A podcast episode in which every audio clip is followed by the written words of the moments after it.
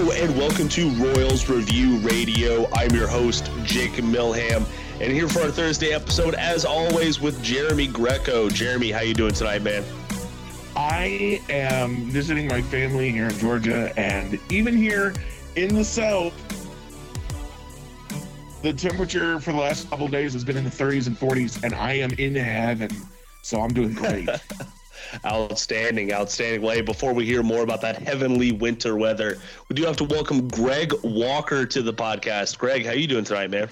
Hey, I'm doing good. It's not my first time on the Royals Review podcast, but it is my first time on the Jacob Milham show. So thanks for having me. Well, that is what this is. It's the, you know, I would think it's more of the Jacob Milham baseball show and the Jeremy Greco with the amazing riffs and reviews podcast. So, but hey, I will take it. So thank you very much, Greg, for joining us tonight. Greg, me and Jeremy are out here on the East Coast and in the South. Where are you coming from tonight? I'm coming from about a block north of the plaza in Kansas City. Ooh. So I'm local. It is cold out. It's about to get all blizzardy tomorrow, and I'm supposed to be traveling on Friday. So it's going to be it's going to be a trip. Can't wait. Oh, boy. Yeah, I don't envy you. Look, we're supposed to – I'm out here in Virginia. We're supposed to only get about 5 inches of snow this weekend, which is not bad, but considering the fact that the last snowstorm we had, it shut down our area for about 2 weeks because they don't have salt. They don't have plows. Like we're just waiting for all this to melt off like idiots out here. But Jeremy, I hope you don't get stuck down in Georgia, man. There are better places to be stuck than Georgia. Ugh. Yeah. I was a little jealous about the fact that I'm not scheduled for any snow, but you know, I do want to go home eventually, so I'll wait till I get back home before I get my snow. Greg, how bad are things looking there in Kansas City? I mean, right now it's just cold. I think it's supposed to start sometime in the morning, so depending on when this gets uploaded, it might have already started snowing by the time you're listening. So I'm going to get to be around for that, and then if you say it's going to hit Virginia this weekend, well, I'm going to be traveling out to Baltimore on Friday evening, so I might be experiencing some of that too. Oh man, all the best to you, Greg. I think you're just following the storm at this point. Are you driving? Are you flying? How are you getting to Baltimore, man? Oh, I am flying. I am absolutely not doing that drive. I've participated in it before. I'm not doing it again. Yeah, look, Jeremy, I'll tell you this much. So I used to have to drive from Fort Meade, Maryland, which is about 20 minutes south of Baltimore, out to Manhattan, Kansas. And, man, I made that drive in one straight shot one time. And by the time I about hit Topeka, I was hallucinating glowing deer in the road. Like I don't know how I made it to Manhattan, Kansas, but I did, man. It was a 19-hour drive. Jeremy, have you ever made a drive like that before? I've never done it by myself. I've done from Atlanta to Olathe a handful of times, and I've done from Asheville, North Carolina to Olathe a couple of times, but never by myself. The last time I did it, I want to say 2015. I went up there. I was auditioning to sing the national anthem before a Royals game, and I got my dad to drive me up there in a day, and that was whew. Even just riding in the car with him, that was not fun, and I would not recommend a single shot trip of that nature to anyone. No doubt. Greg, do you have any tips or tricks for long road trips like that, man? Let's see, in terms of like a solo, or I guess a quasi-solo one, I've only really done one of those, and that was the summer after I graduated high school. I took a road trip down to Houston with a couple of my friends, but the friend that I actually drove down with, he didn't have his driver's license at the time, so I did have to do all the driving. I at least had company, but all the 13 hours on the highway was all me. But like 13 hours isn't that bad. Like that's like kind of the threshold where it's okay to do it one day. Like it's tiring, it kind of sucks, but it doesn't kill you. Once you start getting up to like those 15 plus hours, and I don't know what to tell you, like take a stop, like don't do it in one shot. Come on. Look, I was young, dumb. I made it here and I ain't doing it again. But here we are talking about travel issues, and the Royals' newest free agent acquisition can't even get to freaking town to finalize his contract with the physical. Jordan Lyles, y'all, he has really filled up the Twitter space, social media, just with everyone talking about how underwhelming this guy is. And he got 2 years and $17 million from Kansas City. Now, of course, all this is, I would say, unofficial. Very reputable sources have talked about it and confirmed it. Ann Rogers did detail earlier on today about why the team has not announced the move, and they have not announced a corresponding move either. Greg, since you are with us tonight, if you could give us your thoughts on the Lyles signing as a whole. Well, my first thought is that he comes from Hartsville, South Carolina. Do we think he lives there in the offseason, or where do we think he's coming from that he's stuck? Because I didn't think the whole winter weather has started hitting yet. That's a good question. Jeremy, do you know? I was assuming that because of the winter weather that was coming, they were just like, don't come in here. You'll get stuck. We'll do this later. There's plenty of offseason left for announcing a deal. Yeah, probably so. Yeah, but anyway, beyond those little things. So, there's some organizations out there when I think of like the Dodgers, the Giants, maybe like Tampa or Cleveland or Milwaukee, that when they pick up an arm, I assume like they got to see something in them that they can unlock. They have to see something that just other teams haven't been able to access yet. But Kansas City is not one of those organizations that has my confidence on that front. And so I took just a deep dive into Statcast and all of his stats pages trying to find something there. And what I found, so he's got good breaking ball characteristics. I mean, he gets well above average movement on both his slider and his curveball. And he's been durable enough to pitch 359 innings over the last two seasons. That's pretty much it. I mean, he doesn't roll up a lot of ground balls. He doesn't miss bats. He has good but not elite command. And he gives up a lot of hard contact and a lot of homers. So Jordan Lyles, not a good major league pitcher, but he does fill a role, and that's eating innings, because the Royals really had issue with getting length out of their starters last year. They had 8 pitchers make at least 4 starts in 2022. Only 3 of them averaged even 5 innings per start, and one of them is a free agent right now. I'll probably talk about him later. And only Brady Singer averaged more innings per start in 2022 than Jordan Lyles did. And so he does fill a role in the rotation, and unless several of the young guys kind of break out in 2023 and force them out of the rotation, you can probably pencil them in for about 170 innings with an ERA in the high 4s, maybe around 5. Again, that's not good, but it'll help relieve pressure from the young starters and also put less stress on a bullpen that was frequently pretty overworked in 2022.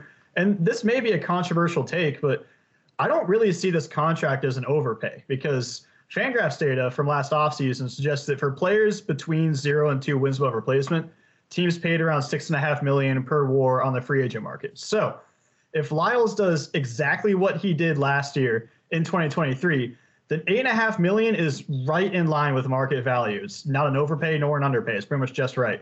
And quite frankly, the bigger issue here is that if $8.5 million a year is like stopping the team from making future moves, I mean, that's not a Jordan Lyles problem. That's an ownership problem. So like, not a sign to get excited about. Like, there's basically no upside here, but for a guy to just go out there every 5th day and soak up some innings, take some pressure off the bullpen, I mean, for that, it's fine. Okay. All right. Jeremy, what did you think about it, man? So Fangraphs had a really good post today about this. They talked about how baseball is different from every other sport in that there's no time limit. You have to get the outs. And for some teams, getting the outs is easy. You got your Max Scherzer, you got your Justin Verlander. You just go out, they get the outs, they win the game, everything's fine. But for other teams, getting the outs is an infernal slog up a volcano carrying a boulder on your back. And that's the Royals. And especially the last couple of years, that's the Royals. Jordan Lyles has the skill set that the team has lacked, which is, as Greg mentioned, the ability to eat innings. That was my big complaint with the Ryan Yarbrough signing, was that, if they're going to bring in a pitcher who's not particularly good, he needs to at least eat innings. And Jordan Lyles will do that. The thing about Jordan Lyles is, again, like, as Greg also said, the money is not stopping the team from making a move.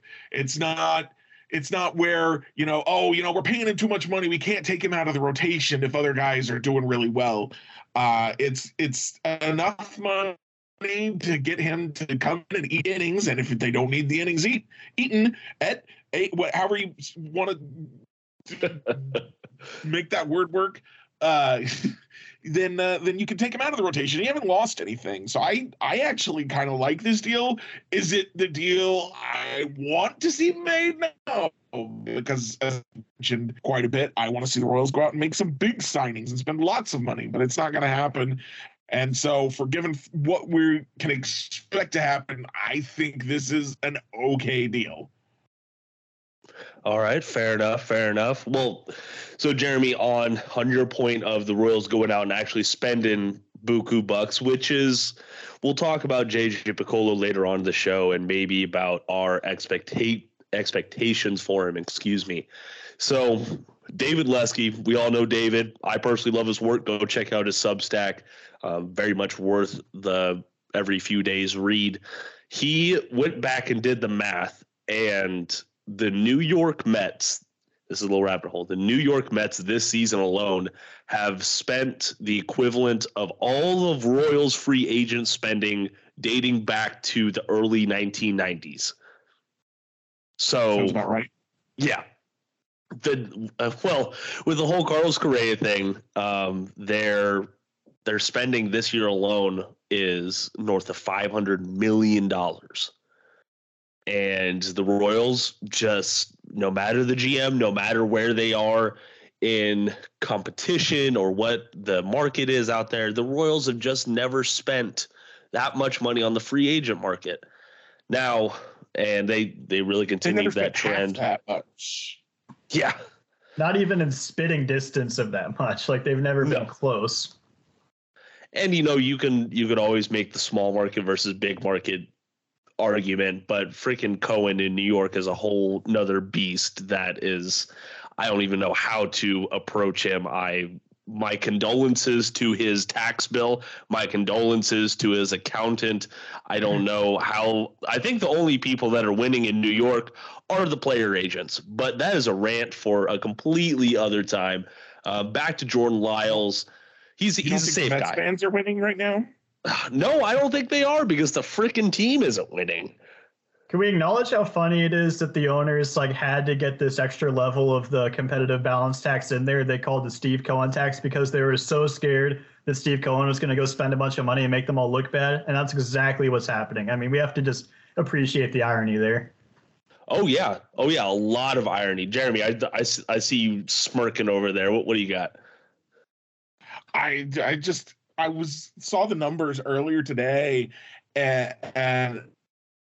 we were talking about the payroll, and you add in the taxes, it's over the $500 million. The Yankees, I think, were second with close to $300 million. I can't remember if they were a little bit under, a little bit over that. So nearly half is second place. And I'm just like, you can't tell me that the Yankees can't match the Mets for spending. You can't tell me that they can't do it. They're just choosing not to.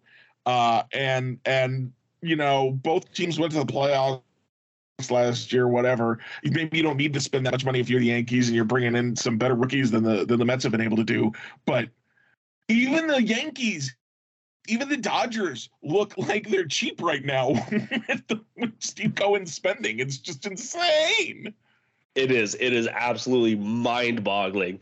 And the Royals have spent, and, you know, don't forget about Ryan O'Hearn and Alberto Mondesi. Spent about $25 million this offseason. Right, Greg? Is that about the number you think? On free agents, it's $20 million. And then if you want to add up all the ARB cases between Keller, O'Hearn, Mondesi, they'll probably be $30 to $35 million-ish. But, I mean, they're still going to have such a low payroll in 2023. Yeah, it's going to be crazy. And you know, you both said great stuff on Lyles, so thank you very much for that insight. I really think that we do have to sit back and examine things. I remember the fan base was so energized when Moore was out and Piccolo was promoted to his position. And Greg, I want you to start us off here. Do you think the fan base as a whole sets some unrealistic expectations for JJ, especially in this first year? I mean, I've always had a hard time kind of gauging exactly what the quote fan base is feeling because, you know, I'm pretty plugged into Royals Twitter. I'm on Royals Review, seeing what the commenters are saying on there a lot. But there are like large swaths of Royals land that aren't on those platforms. You know, there are the Facebook fans. There's probably the people that are on the athletic comment sections. And there's people that just aren't online that are still following the team regardless. So I can't speak for all of Royals land, but I will say there is definitely a segment of this online fan base that probably did expect maybe a little bit too much in terms of how different Piccolo would be from Dayton Moore. Like there was also a segment of fans that were like, well, JJ Piccolo was Dayton Moore's underling for all of those years. Like, why would he be that much different? And those are the people that are kind of looking correct because aside from kind of showing the willingness to make changes on the coaching staff, which even Dayton Moore was willing to do every now and then, Piccolo hasn't shown any kind of real different tendencies than Dayton Moore has. I mean, keeping around all of the same players from last year, basically, and bringing in a few marginal free agents, I mean, that's not really any different than we saw from Dayton Moore for the past 5 years. Yeah, that's true. Jeremy, what do you think about JJ? I think it's too early to tell. I like the coaching changes that they made because Dayton Moore made coaching changes, but the coaching changes here have a real focus on bringing analytics to the forefront of helping make the decisions. And I honestly feel like the free agent signings are not about Dayton Moore and they're not about JJ Piccolo. They're about a team owner that has the ability to say, oh, I don't have money. I'm in a small market and I don't want to spend money on a team that's probably not going to win very much. So I think that's where that's coming from more than it's coming from, is it Dayton Moore? Is it JJ Piccolo? I think any general manager that the Royals have right now would be making similar signings because the owner is not giving him, the ability to spend. So what I will look for is what I want to see is the team improving through the minor leagues or the analytics helping the current major league pitchers. And then I want to see, when those guys are improved and the team's closer to competition, what kinds of guys do the Royals bring in to make the team better at that point? Because at this point, we're just going to get whoever we get. So are they going to bring in guys that, have a track record of success or guys who analytics say, this guy could really break out any moment now? Or are they going to bring in more guys like Edinson Volquez and Kendrys Morales and say, cross our fingers, they'll get out this year and everything will go great? And, and it worked in 2015. And Kendrys Morales and Edinson Volquez had career years, but then they immediately fell back off the next year. So hopefully there'll be a little bit more foresight that goes into the next signings that happen for the next winning Royals team, which hopefully will be here sooner rather than later. And we'll see guys who can be successful for more than 1 year. Yeah, for sure. And it's a lot. I mean, in the grand scheme of things, JJ's only been on the job for a few months. Granted, he has been in a major league organization for a good amount of time. So it's not like he has to go out and network with a whole bunch of people, but he is kind of the new kid on the block at his level around the Major League Baseball. So wait and see, maybe. It is his first year. A lot of new things, a lot of changes going on for him. And you know what? This might sound a little too patient, a little too blasé of me, but I would rather him make too little signings than too much and have the Royals be strapped down with bad contracts or have these older aging players for a long term that just hold these younger players back. Because we all know within this podcast and within the Royals internet community, I feel like that the young players that are on this 40-man roster are going to get this team to the next promised land. It's not going to be one or two players out there on the free agent market that could come to Kansas City. It's going to be these young guys, Bobby Wood Jr., Brady Singer, MJ Melendez, those sort of guys that get the Royals back to competitive baseball. Now, before we go any further, we do have to take a quick break to hear from our sponsors. And we are back with Royals Review Radio with Jeremy Greco and Greg Walker. Now, Greg, I'm going to put you on the spot here, man. Are you ready? All righty, Greg. So sorry, I was muted. Yeah, hit me. Yeah, I saw the lips moving. But I was just going to keep rocking and rolling with it, man. All righty, Greg. So this is actually the last Royals Review Radio podcast before the Christmas holiday itself. Now, what is the best Christmas movie in your opinion? Boy. Ooh, the very best Christmas movie. Well, I know the kind of meme take is just come out and say Die Hard, but like, look, I don't really consider that necessarily a Christmas movie. And I'll admit, I'm not that big into Christmas media in general. Like, Christmas movies are kind of, you know, take it or leave it for me. I don't really like Christmas music, but if I had to pick one, like, there is one that I really do enjoy, and I watch it almost every year with my family, and that is National Lampoon's Christmas Vacation. I mean, okay. I always just get a kick out of that one. It's just a really just goofy movie, and I like it. It is a really goofy movie. I fully agree with that. Jeremy, do you have a pick for the best Christmas movie? Die Hard, obviously. You're going to go with more tradition. I actually do love Die Hard, and I think it has the same themes of Christmas. It's just got more action to it, which, you know, Christmas movies, they got action in them now. Check out the Mel Gibson movie last year, the David Harbour movie this year. Like, action and Christmas are no longer separated from each other. But if you want to go more traditional route, than my favorite one, not necessarily the best one, I guess, but the one I can stand the best is probably The Santa Claus with Tim Allen and David Krumholtz. It just gives me warm, happy feelings pretty much every year when I watch it. Like the end does, at least. Like the middle is, whoo, it's rough. It's hard. The kid actor he's trying his hardest, but it's just, it's a lot. I guess I'll give the nod to the Santa Claus. And I know you didn't ask, but I'm going to go ahead and throw out for best Christmas video game. I'm going to give you Yakuza Kiwami. Check that out. Great Christmas game. Jeremy, is that going to be on your playing now handle on Twitter? I've already played it like twice, so probably not right now, but it could happen. You never know. Yeah, you never know. All right, Greg, you might cringe at this, but my pick for my favorite, my most memorable Christmas movie has to be Muppets Christmas Carol. That's a take. It's a good one. It is. So I know it ain't for everyone. It's the frickin' Muppets. Not everyone can stand the Muppets, but I don't know. I like that telling of A Christmas Carol. I think it's cute. I still think it has the heart of the story itself while being more of a PG version. And honestly, like that, do you remember that really badly animated one they did with Jim Carrey? As Scrooge, do you remember that one? I think it was like in the late 2000s. No, I know what you're talking about, but I'm blanking on what it's called. That one is terrifying.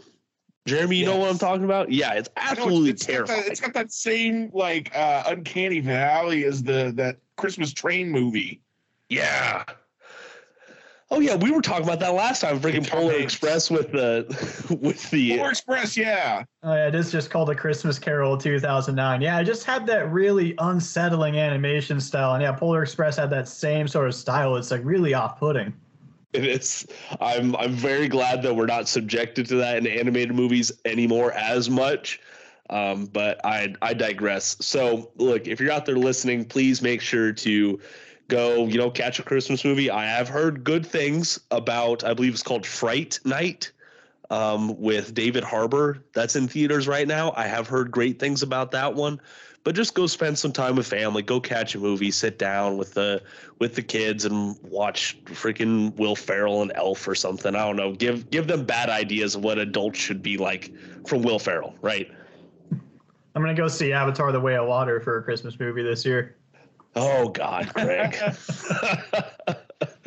Listen, some family out there is going to start opening their presents when that movie starts for you, Greg. And by the time you leave the theater, they're going to be done opening presents. They're going to have gone to Christmas mass. They're going to have eaten a Christmas dinner. Like, I've heard that movie is so long.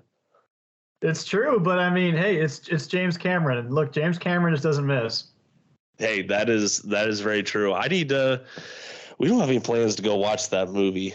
It seems like the type of movie that just should be seen in theaters. So that's what I'm going to try to do. Well, and I heard that about the first one. Jeremy, did you go see the first Avatar in theaters? I watched the first Avatar. Not only did I not go see it in theaters, I watched it on like a standard definition laptop. So the impact that Avatar was supposed to have was lost on me. Oh man! But the visual, I mean, hey, look, the visuals of this new one are great. They were not hitting for me. That's what I've heard too. Yeah. I mean, that was the name of the original, honestly, because I would argue that the story of Avatar is Ferngully, or there was another movie that it also is, but Ferngully is the one I always think of. It just took the story of Ferngully and gave it like some massively upgraded graphics, and then like took all the heart out of it. But if you're gonna see Avatar, it does make a lot more sense to see it in a movie theater than it does to watch it on a little tiny laptop screen. Jeremy, I have you beat there though, man. I think it was the second time I watched the movie. I watched it on one of the old school iPod Nanos that had like the wheel on the front. You know what I'm talking about? Yes. So I remember buying that movie on iTunes for like $15 and watching it in my bed on that tiny like little 2-inch screen. It was ridiculous. Oh my goodness! You know, the first time I watched Interstellar, I watched it on my Samsung Galaxy S5, so I probably didn't get the full experience from that one the first time around. Probably not. You might want to give that one another stab, man. Oh, I've seen Interstellar plenty of times since then. So. There you go. Well, Greg, make sure to give us a review after you go see it, okay? Oh, for sure. Will do. Hey, sounds like a plan to me. Well, hey, let's get back on Royals baseball just for a little bit of time. I think that was a long enough rabbit hole of movieisms. So when I saw the Lyles signing personally, this was before the money even came out. This was before the length even came out, things like that. You look at his profile, and Greg, everything you said is true. He is I would call him a reliable innings eater. He's not consistently bad. He's not consistently great. He is okay, and he is what he is. But there was another guy who's supposed to come back to Kansas City who fit that similar profile in 2023, and that guy was veteran Zach Greinke. Now we have heard updates that the Royals and Zach Greinke are a little farther apart on his return in 2023. So, Greg, I do want to get your opinion on this. Do you think the Lyles signing will decrease the chances of Zach Greinke coming back to Kansas City? I think it decreases it. I don't think the chances are completely gone. I can absolutely still see him coming back. I mean, they're sort of similar as kind of innings eaters, I guess. I mean, Greinke is he was more effective in 2022 on a per inning basis. All the numbers under the hood don't exactly inspire confidence because he struck out like just nobody. So don't know what you're going to get out of him next year. Lyles would go deeper into games than Greinke usually did. Now, like, I don't think the money should be the limiting factor. As we mentioned, like, this is not a big contract. This shouldn't be stopping you. And maybe the money is just where the team and Greinke are kind of far apart on. Because I was looking at kind of other starters that sign in this price range. There isn't really a perfect comp in terms of, I assume Greinke's probably looking for a one-year deal. And if that's the case, well, Kyle Gibson and Matthew Boyd both got $10 million for 1 year. Mike Clevenger got 12. Greinke was better than all of them in 2022. But again, don't know what you're going to get out of him next year, which is some of the underlying data. Clayton Kershaw got 20 mil, and he was a bit injured, but he was a lot better than Zach Greinke. So Greinke's not going to be getting 20 mil, but he's probably looking for something in that 12 to 20 sort of range. Don't know exactly where the team is looking for, where Greinke's looking, but maybe they're kind of far apart there. So, look, I don't think Lyles should be the reason why the Royals don't bring him back. Like, they have the payroll to do it. But it does bring the fit into question, because if you look at kind of how the rotation lines up now, I mean, Singer's the ace, Lyles fills the spot, and then you have a bevy of other options, because they'll presumably give Brad Keller another chance to start. Angel Zurpa and Max Castillo probably figure in there somewhere. But more importantly, you have Daniel Lynch, Jonathan Heasley, and Jackson Carr, if you still think he could be anything, will all be 26 next year. Chris Bubich will be 25. Like, it's time to sink or swim with these guys. Like, no matter what happens with the offense, if at least one of those four guys can't establish themselves as at least a mid-rotation starter, then I'm just going to say this rebuild has failed if that happens, because there are not enough reinforcements coming up from the minors in terms of arms to cover for those guys. They don't have the prospect capital to really reinforce the rotation via trade. And we've kind of mentioned it. I don't think ownership is going to spend the money to do so via free agency. So whether or not Greinke comes in, I don't think he even really matters that much. Like, I think those young guys stepping up is really the most important thing that's going to happen. Okay. Jeremy, I want to – so, Greg, thank you for talking a little bit more about the numbers of it all. But, Jeremy, I want you to focus on this. Does Zach Greinke fit into Kansas City with Jordan Lyles? I think that he does if the Royals want to spend the money. I think – Greg makes an excellent point about the bevy of pitchers they have and the fact that those guys need to sink or swim. But as we've pointed out, they have trouble eating innings. And even with Jordan Lyles under contract, I don't know that they got enough innings covered with those guys. And I would rather have a couple veterans like Greinke and Lyles that would force a Bubich or a Lynch into the minor leagues to really focus on figuring out their stuff. And improving, rather than letting them sit in the major leagues and go, well, I'm in the big leagues. It was working perfect, but at least I'm in the big leagues. You know, it puts a little more impetus under them, a little more fire to force them back into the minors and say, you got your way into this. It's not we're not giving it to you. So I think that would be okay. I'm a little concerned because it does sound like Zach Greinke wants to get paid what he thinks he's worth. He's not here just to pitch and earn a couple million extra dollars. He wants to get paid what he thinks he's worth on the market. And if that's the case and the way the money, then they may not be willing to go up that high. I think they should. I agree with Greg. I think they should go that high. Go give him whatever he wants. It's a one-year deal. It's not going to hold you back in the years to come. You're probably not competing next year anyway. You're not going to miss that money. Well, I mean, they might miss that money because, you know, I'm only worth $586 million instead of $600 million, whatever.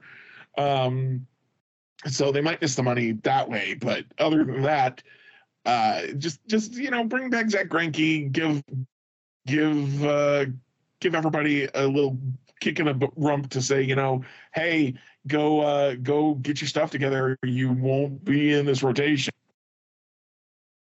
Yeah. And, you know, that's probably the best way for this new pitching coaching staff to approach the rotation. Like, promote it as an open competition. Make sure you have enough arms to actually make it a viable competition.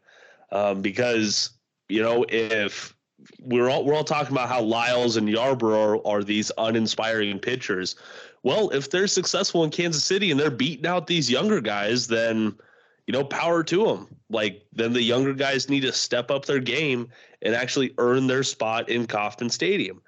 So what I am curious about is if the Royals lowballed Greinke. Like, Let's say the Royals came back to Zach Greinke with just another rehashing of his contract from last year. One year, $13 million.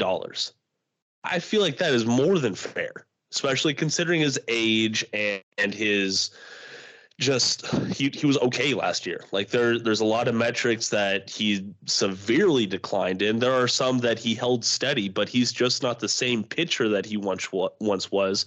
And if he can get another $13 million at this point in his career for one more year, I think that's more than fair. Now, if the Royals came to him with something closer to Ryan Yarbrough's contract, I wouldn't blame him for saying no at all. But We'll definitely keep a close eye on the Zach Greinke stuff. I would expect him back in Kansas City sooner rather than later. But if you want to stay up to date with all the news regarding the Kansas City Royals, please check out Royals Review at royalsreview.com or on Twitter and on Facebook. Now, Greg, we're going to go ahead and wrap it up, man. But before we do, we have to hit the Royals reviews. Jeremy, I said it last week. I'm going to get that right one of these times, and this week is not it. But, Greg, okay, what is your review next week? There's always next week. But, Greg, what do you have for a review this week? So I'm a pretty big beer guy, but I'm not usually a big dark beer guy. I don't usually drink a whole lot of stouts, but around this time of year is when I will imbibe the stouts. When it's freezing outside, it just feels right. So that's what I've been sipping on throughout this episode. I have here from a Four Hands Brewing Company over in St. Louis, I have their chocolate milk stout, which the name suggests it tastes like chocolate milk. That's not really accurate, like, because milk stouts, they have qualities that are sort of similar to milk and they contain lactose, but that's pretty much where the similarities ends. It doesn't have that sort of flavor, but it has like a very noticeable chocolate flavor, but it's not really overpowering. It's just kind of hints of the chocolate, which is kind of the toasty sort of expression that I expect out of a stout. So this is definitely a type of beer that I'll enjoy when it's as cold as it is outside right now. So I would say I recommend it. All right. You said that's from Four Hands Brewing, right? That's right, out in St. Louis, Missouri. All right, outstanding. Well, if you're looking for a new stout or dark beer to try, I say go check that out. Jeremy, what do you have for a review this week? This week, I'm going to go ahead and recommend an anime that I've been rewatching recently because the new season came on. It's been a while, so I was rewatching it to get ready for the new season, which I failed. It's already out, so I'll have to catch up on that. But it's an isekai anime, which is the kind of anime where a normal person ends up in a video game world popularized by the Sword Art Online series. So this one is called Log Horizon, and it came out pretty close to Sword Art Online. At least the first two seasons did, and it's got a very similar concept of gamers just suddenly when they're inside the video game. In this case, when they die, they wake up in the cathedral just like you might in a normal video game, but they lose their memories. They lose some of their memories of their real lives whenever that happens. So it provides an impetus to not die while also not making death like this permanent failure state. And it's really interesting to see the characters struggle with, like, what do we do now? I wasn't actually a mage or a warrior. I was a computer programmer. I was a stay-at-home mom, and now I'm stuck in a video game. And I live this life. And then the NPCs start to gain sentience. And they have to start dealing with that, and they're also, trying to figure out how to get home. So there's lots of intrigue and interesting stuff going on there. It's a very interesting anime for anyone who is interested in kind of that genre. All right. Well, thank you for that, Jeremy. And yeah, I would concur. It's been a while since I watched it, but Log Horizon is a pretty solid watch, even for folks who are just getting into anime. I'm going to stick with the series review. My wife and I were a little behind the eight ball, but we just finished up with the first season of Wednesday on Netflix, the new take on the Addams Family story. We thought it was pretty good. There were some major plot holes that they should have addressed. Some of the casting choices were a little questionable, but overall, it's this very kind of dark humor and very dry humor delivery of the Addams Family, and we enjoyed it thoroughly. Set was really well done. The story as a whole was good and very well confined to one season. So if you have had enough of Muppets Christmas Carol, then I would suggest going and watching the darkness that is Wednesday on Netflix if you have the chance. So it has been a little bit of a long episode. Thank you very much for sticking with us. But before we get out of here, Greg, Jeremy, we want to know where we can find you guys on social media. So, Jeremy, if you could start us off, where can folks find you on social media? As always, you can find me at Twitter at Hokius, H-O-K-I-U-S. I've got links to pretty much anywhere else you want to find me there. So if for some reason you don't want to find me on Twitter, you can find wherever else I am from Twitter, at least as long as Twitter is there. Yes, as long as it is. It's getting a little questionable nowadays. But Greg, where can folks find you on social media?